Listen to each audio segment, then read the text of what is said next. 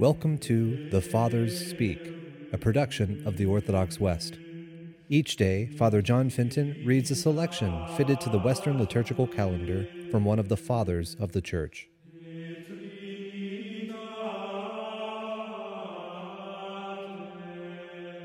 On this feast of the Most Holy Trinity, it is good for us to listen to a portion from the Book on the Faith by our Father among the Saints, Fulgentius. The faith which the holy patriarchs and prophets received before the incarnation of the divine Son of God, which the holy apostles also heard from the same Lord clothed in the flesh,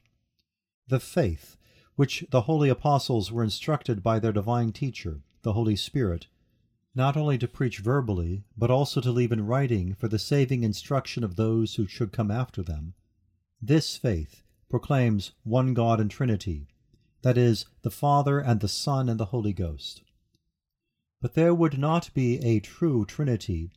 if one and the same person were called Father and Son and Holy Ghost. For if, just as the Father and the Son and the Holy Ghost are one substance, they were likewise one person, then in no wise could it be called a true Trinity. Then again, it could be called a Trinity, but could not be said to be one God, if in the same way that the Father and the Son and the Holy Ghost are each distinct as to their differences of person, so they were also unlike as regards diversity of nature.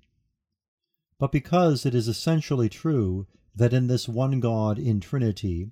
there is not only the one God, but also the Trinity,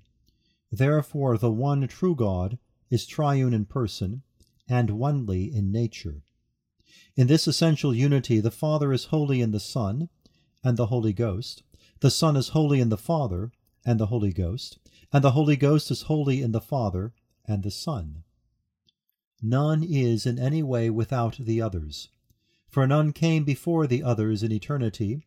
nor was greater in majesty, nor mightier in power. As concerning the unity of the divine nature, the Father is neither greater nor before the Son,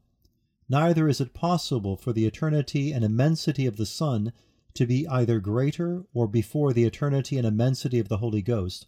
or to precede or exceed it.